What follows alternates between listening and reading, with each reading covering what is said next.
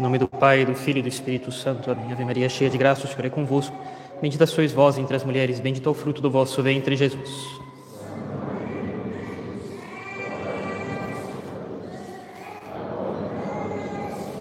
Nossa Senhora das Dores. Podem sentar, por favor. Bem, hoje nós comemoramos a festa da transfiguração de Jesus Cristo. Como diz São Mateus, seis dias depois, ou seja, seis dias depois que São Pedro disse para Jesus Cristo: Tu és o Filho de Deus vivo. Eles estavam ali, na Cesareia, e ele dizia: Jesus perguntou, mas quem os homens dizem que eu sou? Um dizem que és Elias, outro que és João Batista, ou algum dos profetas. Jesus disse: Mas e vós? Quem eu sou para vós? Depois de eu ter caminhado convosco, depois de verem os milagres que eu faço, depois de verem ressurrei as ressurreições que eu já fiz, depois de verem as coisas que eu já ensinei, o que vocês concluem disso? E São Pedro fala: Tu és o Filho de Deus. E seis dias depois, eis que nós estamos aqui na transfiguração de Jesus Cristo. E ele pega três apóstolos, São Pedro, São Tiago e São João, João, São João e São Tiago, irmãos, né? E os leva separados dos outros nove apóstolos, porque ele gostaria que isso aqui que vai acontecer hoje, que acontece hoje, ficasse em segredo. O que ninguém sabe, ninguém estraga. E Jesus se transfigura diante deles num monte elevado. Há alguma, algum debate ainda sobre que monte seria esse, etc. Bem, não vem ao caso aqui. Mas gostaríamos de olhar um pouco mais fundo no texto. Jesus se transfigurou. Transfiguratus est em latim, metamorfote em grego, uma mudança de forma. O aspecto de Jesus Cristo mudou. Começou a ter uma mudança exterior em Jesus Cristo. E bem, essas palavras em latim, em grego, né, são usadas para exprimir primeiro é o sentido original delas no cotidiano das pessoas. Era o sentido original na língua grega mesmo o rosto dele mudou. Houve uma mudança de, de aspecto. O rosto dele se transformou. E São Lucas, até na passagem que ele vai narrar isso, estamos aqui na missa de hoje, no Evangelho de São Mateus, mas São Lucas vai narrar o mesmo fato, e ele, ele vai usar até uma, um, um, sinônimo, ele, ele, ele, não vai dizer assim, ele se, se transfigurou, se transformou, ele vai dizer o rosto dele mudou. É a mesma coisa. O aspecto do seu rosto mudou. E de fato é na fisionomia, é no rosto, que as mudanças aparecem primeiro. O rosto é a parte mais inteligente do ser humano. Qualquer sociedade civilizada com esse digno desse nome de civilização não esconde o rosto das pessoas. Pode-se cobrir bastante coisa, deve-se buscar guardar a modéstia e o pudor. Hoje em dia as pessoas estão realmente de parabéns com o, o grau de baixaria com que elas se vestem. Então, realmente, parabéns. Sempre teve isso no mundo, mas hoje em dia as pessoas estão de parabéns. Né? Uma sociedade normal, uma sociedade que não exalta a baixaria, que não exalta a degradação do ser humano, faz com que elas se vistam, que as pessoas se vistam. Agora, cobrir o rosto de modo que você não possa deixar claro para os outros suas expressões faciais que transmitem, que transparecem de maneira humana, de maneira humana e, e, e, e, digna. O que é que você pensa? Que reação você tem diante das coisas? Isso aqui é inumano, isso aqui. Uma sociedade que cobre o rosto das pessoas e que faz elas andarem na rua com o rosto coberto, ninguém pode ver o que, o que, o que alguém tem no rosto dele. Isso aqui está errado, isso aqui. Isso aqui é desumano. O rosto é a parte mais inteligente do ser humano. E é aquela parte que manifesta primeiro as mudanças que a pessoa tem dentro dela, uma reação diante de um fato, um amor que ela tem por alguém, a alegria que ela tem, ou a tristeza que ela tem, ou qualquer um dos afetos que, que são resultados de valores que nós temos. Isso aqui merece um outro sermão, mas hum, cuidado para não combater de maneira primária os sentimentos. Eu sei que hoje em dia um, um dos grandes problemas da nossa sociedade é o sentimentalismo, mas não se combate o sentimentalismo de um jeito é, tosco e primário. Ah, não se deve dar atenção para os afetos. Como não? Eles são resultado dos valores que nós temos. Se eu fico triste com uma coisa, é porque eu considerava aquilo importante. Isso revela que tipo de coisas eu, eu, eu, eu, eu considero como prioritárias na minha vida. Essas coisas devem ser julgadas ou não. Se eu tenho afetos exagerados ou fora de lugar ou, ou completamente hiperbólicos, exagerados, em coisas pífias, isso revela que valores eu tenho. Isso é o mais importante de tentar sondar diante dos afetos que eu ou que alguém tem. Mas enfim, isso, isso serve para outro sermão, mas de qualquer modo, o, o, o nosso rosto manifesta claramente nossos afetos, que são consequências dos valores que nós temos. O rosto é a parte mais inteligente do ser humano. E nós sabemos então o quanto que a alegria, o quanto que o movimento de afeto por alguém, o quanto que a santidade de alguém, as relações de amizade íntima que uma pessoa possa ter com Deus, isso muda o rosto das pessoas. Esse dia eu tive a oportunidade, depois de é, um, um, um tempo razoavelmente longo, é, por acaso recuperar o contato de uma outra pessoa que eu conheci na, na faculdade. E era uma moça, e eu, eu falava, e, e, e eu falava, ah, você é aquela que fez curso comigo e tal, a gente jogava conversa fora durante as aulas, né? E aí, é, coisas interessantes, filosofia. E aí ela, ela eu falei, ah, sou eu mesmo, padre. É, falei, poxa vida, muito prazer em, em, em, em revê-la, né? é, fico muito satisfeito, etc, etc. E eu falei, o seu rosto mudou. E ela falou, é, padre, isso veio, isso veio de dentro para fora. E eu dou graças a Deus por isso, etc, etc. Ela mudou. E o rosto mostra isso. As pessoas, quantas vezes eu já vi homens com cara de moleque? Era um fanfarrão. Depois o, o, o rapaz se converteu e o rosto dele era, era, era luminoso. O rosto manifesta a, a, a, as relações que nós temos com Deus os nossos afetos, que são consequências dos nossos valores. E a gente sabe o quanto então uma amizade íntima com Deus, ou então a nossa santidade, a nossa alegria, nossas, nossas estimas por alguém podem transformar o nosso rosto, dando para o nosso rosto uma beleza que não tinha antes. E quantas vezes os santos foram vistos no momento da morte mudarem de rosto? Ali na, na soleira, na, na fronteira em que eles entravam na eternidade, já começavam a ter uma, uma visão sobrenatural de Deus enquanto eles deixavam a vida nesse mundo? Na oração ou então depois da comunhão? E como Moisés também, quando ele desce do Sinai, ele fica com o rosto luminoso e as pessoas não conseguem olhar, ele tem que cobrir o rosto. As pessoas, para falarem com Moisés, elas precisavam cobrir o rosto delas porque tinha tanta luz que, que as ofuscava. Né? Bem, com Jesus Cristo é algo semelhante que vai acontecer aqui.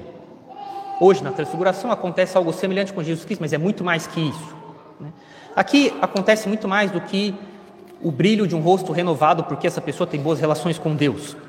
Tem alguma coisa muito mais do que um reflexo da divindade que transforma o rosto de, uma, de uma, uma, um, um, mero ser humano. Hoje é a divindade de Jesus Cristo, lembremos, lembremos, ele é uma pessoa divina. Deus, Deus, se é possível dizer assim, literalmente pôs os pés nesse mundo. Ele assumiu um corpo humano e a pessoa divina de Jesus Cristo pôs o pé nesse mundo. Isso aqui é uma coisa fantástica. Isso aqui.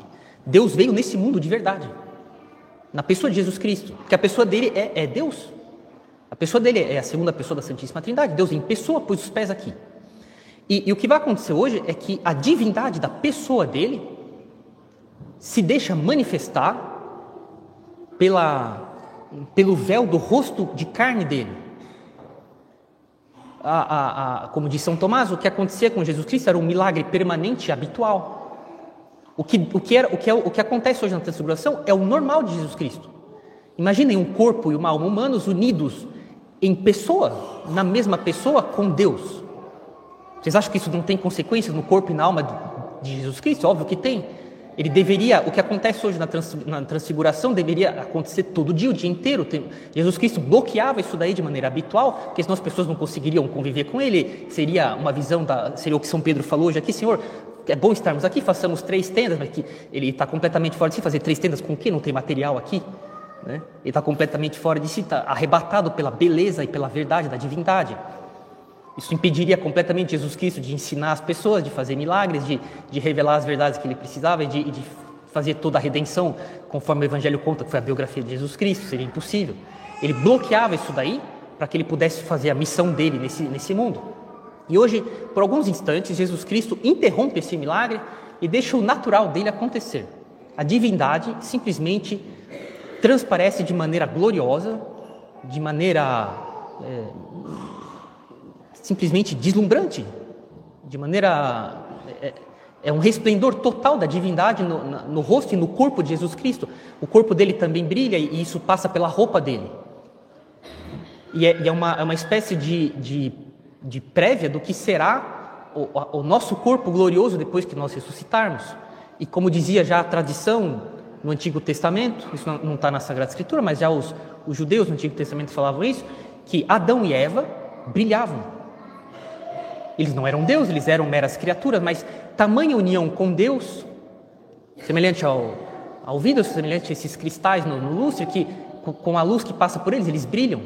Eles não são a luz, mas a luz passa por, por eles, é como se eles fossem brilhantes quando, quando a gente vê uma luz que passa por um vidro ou por um espelho. E, e o espelho brilha tanto quanto o sol, não dá para olhar para o espelho direito, porque é como se eu estivesse olhando para o sol diretamente. E é isso que acontece com o corpo de Jesus Cristo aqui, é isso que acontecia é, também com Adão e Eva, não por uma união direta pessoal com Deus, mas tamanha, tamanha, tamanha, tamanho vigor da graça santificante tinha sido dado para Adão e Eva. Bem, aí eles pecaram, a luz foi cortada né, e pararam de brilhar. Né? Mas era assim que era o ser humano no estado de, de, de natureza elevada ao sobrenatural na, no, no, na criação. E agora, o que, o que, de, do que estamos tratando aqui? De um processo de recuperação gradual da familiaridade dos homens com Deus. O que Jesus Cristo faz aqui, ele fez ao longo da vida dele, é todo um processo de refamiliarização dos homens com as coisas de Deus. Vocês podem observar que na maioria, a, a maior parte das coisas importantes da vida de Jesus Cristo aconteceram sobre um monte. Orações que ele fazia, orações importantes, eram sobre montes. A paixão dele, a ascensão dele, vários milagres dele foram sobre montes. O Sermão da Montanha, que é a carta magna, a constituição do reino de Deus. Todos os fatos importantes da vida de Jesus Cristo acontecem sobre montanhas, sobre montes. E no Antigo Testamento também. Elias no Monte Carmelo, Moisés no Monte Sinai. Os fatos importantes acontecem sobre montes, isso tem um motivo. Os profetas, bem, algumas passadas do Antigo Testamento, alguns profetas, eh, assistam minha aula sobre o Gênesis a respeito disso, sobre o paraíso, o paraíso terrestre. Eh, toda, todo o Antigo Testamento faz questão de observar que no Éden havia um monte. E nesse monte habitava Deus. E, bem, também não, não, não vou me, me, me, desdobrar demais aqui, mas quantas passagens do Antigo Testamento, o livro de Jó, o livro de Ezequiel, o livro de Isaías, os Salmos, falam que no Éden existia um grande conselho. Deus e os anjos viviam numa união, numa espécie de governo geral das coisas, em união com Adão e Eva. Deus havia criado os anjos e Adão e Eva num estado de, de, de, de estarem unidos num grande conselho de governo das coisas. E Adão e Eva tinham familiaridade, eles conversavam com Deus. Isso aqui é para ser entendido no sentido mais, mais, mais sólido da, da, da, da expressão. Assim como Santa Teresa d'Ávila conversava com Jesus Cristo, ou como Dom Bosco também. Adão e Eva conversavam com Deus, eles faziam parte de um, de um, de um, um grupo de deliberação, de governo das coisas. Que Deus, lógico, Deus governa todas as coisas eh, diretamente, na essência delas, e Deus tem total domínio das coisas, mas ele, ele teve, como disse São Tomás, a, a bondade e a grandeza de espírito, se é possível falar assim, a grandeza de, de, de Deus de associar homens e anjos ao governo das coisas, para que nós tivemos, tivéssemos também a dignidade de sermos causas das coisas, de causarmos bens e não só assistirmos passivamente. E, e Adão e Eva foram criados junto com os anjos no estado de membros, membros que pertenciam a uma, a uma a um grupo de deliberação, de governo do mundo. E eles tinham relações próximas com Deus, eles falavam com Deus, mas de fato, de verdade, isso aqui não é para ser entendido no sentido poético. Isso aqui é muito claro na Sagrada Escritura. E com os anjos também. Adão e Eva conversavam com os anjos. Era uma família só. Filhos de um mesmo pai. Pai de, um, de uma mesma família. Todos os anjos e santos eram, e, e, os anjos e Adão e Eva eram, eram membros de uma mesma família. É por isso que os padres da igreja vão, vão, vão interpretar, isso aqui é uma, uma constante nos padres da igreja, a parábola da ovelha perdida. Tem 99, tem 100 ovelhas, 99, é, uma, uma escapa, 99 ficam ali com o pastor. E, e, os padres da igreja sempre interpretaram essa parábola não no sentido individual, do pecador individual que se afasta da, da, das pessoas que praticam a religião, não. Os padres da igreja, só que é uma constante, eles sempre interpretaram essa passagem num sentido universal. Essas 99 ovelhas são os coros angélicos que permaneceram com Deus, e a ovelha que se afastou é o gênero humano. E o pastor que sai para ir atrás dessa, dessa ovelha e se mete nos espinheiros e se machuca tudo inteiro para resgatá-la é Jesus Cristo, que, que se machucou inteiro para resgatar o gênero humano e colocá-lo de volta na, na, na união, na familiaridade com os anjos e com Deus. E, e esse, essa é toda a vida de Jesus Cristo, é toda uma, uma refamiliarização com Deus e com os anjos. Né? Adão e Eva falavam com os anjos de maneira direta. Eu gostaria de insistir muito, depois assistam minha aula sobre o capítulo, C, o, o, o, o, capítulo 3 do Gênesis, que fala sobre a serpente, que eu e muitos autores defendemos, e autores sólidos, que Eva falou com o anjo diretamente que é chamado de serpente, por uma série de razões, está explicado na minha aula, mas Eva não falou com uma cobra. Ela falava com os anjos, e Adão também.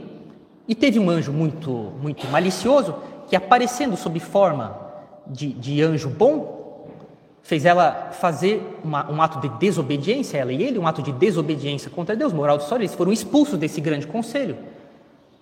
Foram expulsos dessa familiaridade com os anjos e com Deus, longe dessa montanha aqui, e agora não, agora Jesus Cristo começa a refamiliarizar o, ser, o, o gênero humano com Deus. E por isso, já no Antigo Testamento, mas eminentemente no Novo Testamento, os atos mais importantes para o gênero humano, que carregam lições ou, ou, ou, coisas, ou leis importantes, são feitas no alto de montes. É uma espécie de tentativa de Deus de reintroduzir cada um de nós, o gênero humano, no Éden. Bem, o Éden foi perdido para sempre, vivemos nesse vale de lágrimas, mas que esses fatos aconteçam em montes, esses fatos importantes, revelação da, do sermão, a, a, o ensinamento do sermão da montanha, a, a, transfiguração, milagres importantes de Jesus Cristo, uma vida de oração profunda, a paixão dele, a crucificação dele, a ascensão dele, todas essas coisas eminentemente importantes para a refamiliarização do gênero humano com Deus acontecem em montes. É uma espécie de tentativa de, de o que é possível fazer nos planos de Deus, nesse mundo, de recolocar tanto quanto é possível, como se o homem fosse recolocado no, no jardim do Éden, de familiaridade com Deus, e a partir de agora, o ser humano é, é trazido de volta para constituir uma mesma família com Deus e com os anjos. Essa ovelha perdida é resgatada e colocada junto com os nove coros angélicos, as 99 ovelhas que ficaram é, juntas de, do pastor. E ele vem justamente para recolocar o gênero humano com, com os coros dos anjos. E é o que vai acontecer justamente na ascensão de Jesus Cristo. Junto com ele, todas as almas que tinham se salvado no Antigo Testamento vão entrar com ele em seguida no céu. E, e, e os homens então vão, nesse conjunto que compõe o gênero humano, vão, vão, vão entrar no céu e, e se unir às outras, aos nove coros angélicos. Trabalho feito. E até o fim do mundo é assim que vai acontecer. Os principais fatos da vida de Jesus Cristo aconteceram num monte, para que nós fôssemos refamiliarizados com Deus. E ora, existe um dom específico para isso, um dos sete dons do Espírito Santo, que é o dom da piedade, que faz com que nós tenhamos relações filiais com Deus e de irmãos entre nós e com os santos e os anjos. Esse dom de piedade faz com que nós tenhamos verdadeiramente um afeto de filhos de Deus para com Deus, para que nós nos vejamos como irmãos, como uma verdadeira família sobrenatural instituída por Jesus Cristo o, o é, é, realmente quando São Paulo fala na Epístola aos Romanos, ele fala assim, porque o Espírito, Deus, a ação profunda de, do Espírito Santo pelos dons dele, e particularmente São Paulo está falando do dom da piedade, né? diz para o nosso espírito, nossa alma individual, que nós somos filhos de Deus. É uma convicção íntima e profunda que as pessoas têm por causa desse dom, os batizados, as pessoas que, que foram caminhando cada vez mais na vida, na vida interior com Deus, que ela, ela, Deus é um pai para elas, de que Deus cuida delas nos mínimos detalhes e de que não há um fio de cabelo que cai da cabeça delas que Deus não tenha permitido porque Ele é um pai para elas. E isso acontece dentro, não existe silogismo para provar isso aqui, lógico que existe, mas, mas é, essa convicção íntima não é fruto de um silogismo. É uma ação interior de Deus que dá para ela uma, uma convicção profunda, interior, como que Deus dizendo para ela mesma: eu sou, eu sou, eu sou o seu pai, e que você pode confiar em mim, que tudo será bem encaminhado, como o melhor dos pais cuida dos seus filhos. Essa, essa, essa é, é, é, é com isso, esse espírito que Jesus Cristo vem instituir a igreja dele, esse, esse, é, é para que nós tenhamos esse, esse espírito que ele trabalhou a vida inteira dele e que ele foi conduzindo cada o gênero humano ao longo da vida dele por, por esses fatos e sobretudo sobre montes, para que nós voltássemos a, a, a constituir com Deus um, um, só rebanho de filhos que ele cuida de maneira é, com a maior, a maior delicadeza possível. Né? E, e, e, nós devemos cultivar esse espírito de filhos de Deus. De, você sabe que a, esse é o resumo da nossa religião, é de fazer com que nós sejamos, por graça, por ação sobrenatural de Deus em nós, o que Jesus Cristo é por natureza. Por natureza, ele é filho de Deus, mas de maneira absolutamente é, por essência. Ele é, ele é de fato o filho de Deus, ele é Deus. E toda a nossa religião consiste em fazer com que isso aconteça conosco. Não por natureza, nós seremos sempre criaturas, mas por graça, por essa ação sobrenatural de Deus em nós, pela graça santificante que nos adota, pelo desenvolvimento até o extremo da graça santificante em nós ao longo da nossa vida e pela, pela luz da glória no céu. E, e, e nós devemos cultivar esse espírito de filhos de Deus, de olhar para as coisas que acontecem conosco como vindas de um Pai, de, não, de, de, de, de bloquear em nós, de, de combater em nós esse espírito de mesquinho de ah meus projetos não deram certo, bem quantas vezes já não falamos isso, ah eu, eu, eu, eu, para mim, para mim, para mim, eu não gostei, eu não, não quero assim. Isso aqui deve ser combatido ativamente por nós para dispor em nós uma ação cada vez mais luminosa da, da, do dom de piedade em nós e de que nós tenhamos essa convicção interna que, que é, vem de uma ação sobrenatural de Deus em nós, de que nós fazemos parte de uma só família com Ele, com os anjos, com os santos. Pessoas que são assim, elas tratam os santos com muita familiaridade, no sentido é, justo e digno da palavra, sem, sem brincadeirinha, sem, sem faltar com respeito. Mas os santos são verdadeiros irmãos para eles. É quando tem o caso de São Tomás, ele, tinha, ele comentava as epístolas de São Paulo, e um dia São Tomás passa para numa passagem de São Paulo que ele não consegue entender. Então São Tomás começa a fazer dias de jejum e dias de, de oração, de vigília, etc. E São Paulo aparece para ele e diz: Bem, aqui eu quis dizer tal e tal coisa. E São Tomás copia o que São Paulo explica em pessoa para ele. E São Paulo desaparece. E pronto, é isso que nós somos um comentário de São Tomás, as epístolas de São Paulo, ditadas por São Paulo. Né? É, essa é a familiaridade que os santos tinham com, com os outros santos. São, são irmãos. E, e, isso é fruto de uma vida de, de, de, de não ficar é, sendo é, amargurado por causa das dificuldades que acontecem nessa vida, por causa dos planos de Deus que conflitam com os meus planos humanos e completamente ridículos, mas de fazer com que nós cultivemos uma docilidade filial. Vejam como vocês procuram fazer com que os filhos de vocês sejam com vocês, com as coisas que vocês pedem deles, que, que, que, que tipo de, de conduta vocês esperam que os filhos de vocês tenham com as coisas absolutamente certas e corretas que vocês exigem dos seus filhos e como é que Deus então quer que nós sejamos com Ele e cultivar esse espírito e, e fazer com que aconteça conosco o que, é, é, enquanto filhos adotivos de Deus, o que é com Jesus Cristo por natureza. E é, é, essa é a nossa vida, enfim, de fazer com que brilhe em nós nessa vida por uma relação maior com Deus, com que as pessoas vejam no nosso rosto, vejam na nossa conduta, que nós temos alguma coisa que elas não têm, que, elas, que nós temos alguma coisa misteriosa, que é uma ação sobrenatural mais visível de Deus em nós, que também é resultado da nossa colaboração com Deus, e que faz, faz com que as pessoas vejam e falem, essa pessoa é diferente. ela, ela, ela não é como nós. Lógico, sem nenhuma presunção, nenhuma, não, não, não sairemos iluminando o mundo, né? mas de algum modo iluminar as pessoas à nossa volta. De que modo, Padre?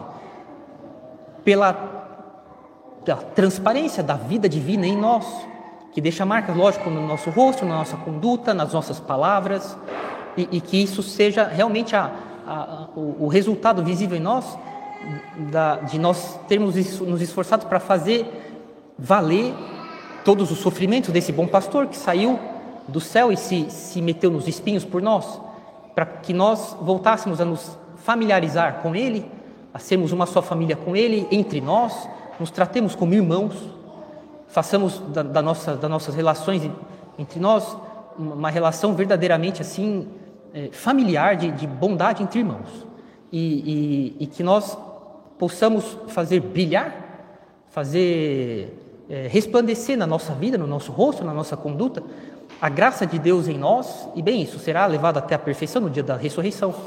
Mas já nessa vida, fazer transparecer em nós a vida divina em nós, pela qual Jesus Cristo passou tanto, tanto sofrimento, tanta, tanto trabalho, mas para fazer com que nós voltássemos a ser uma só família com Ele e já, já tenhamos nessa vida uma, um, um, um retorno, tanto quanto é possível, ao que era com Adão e Eva e Deus e os anjos no paraíso.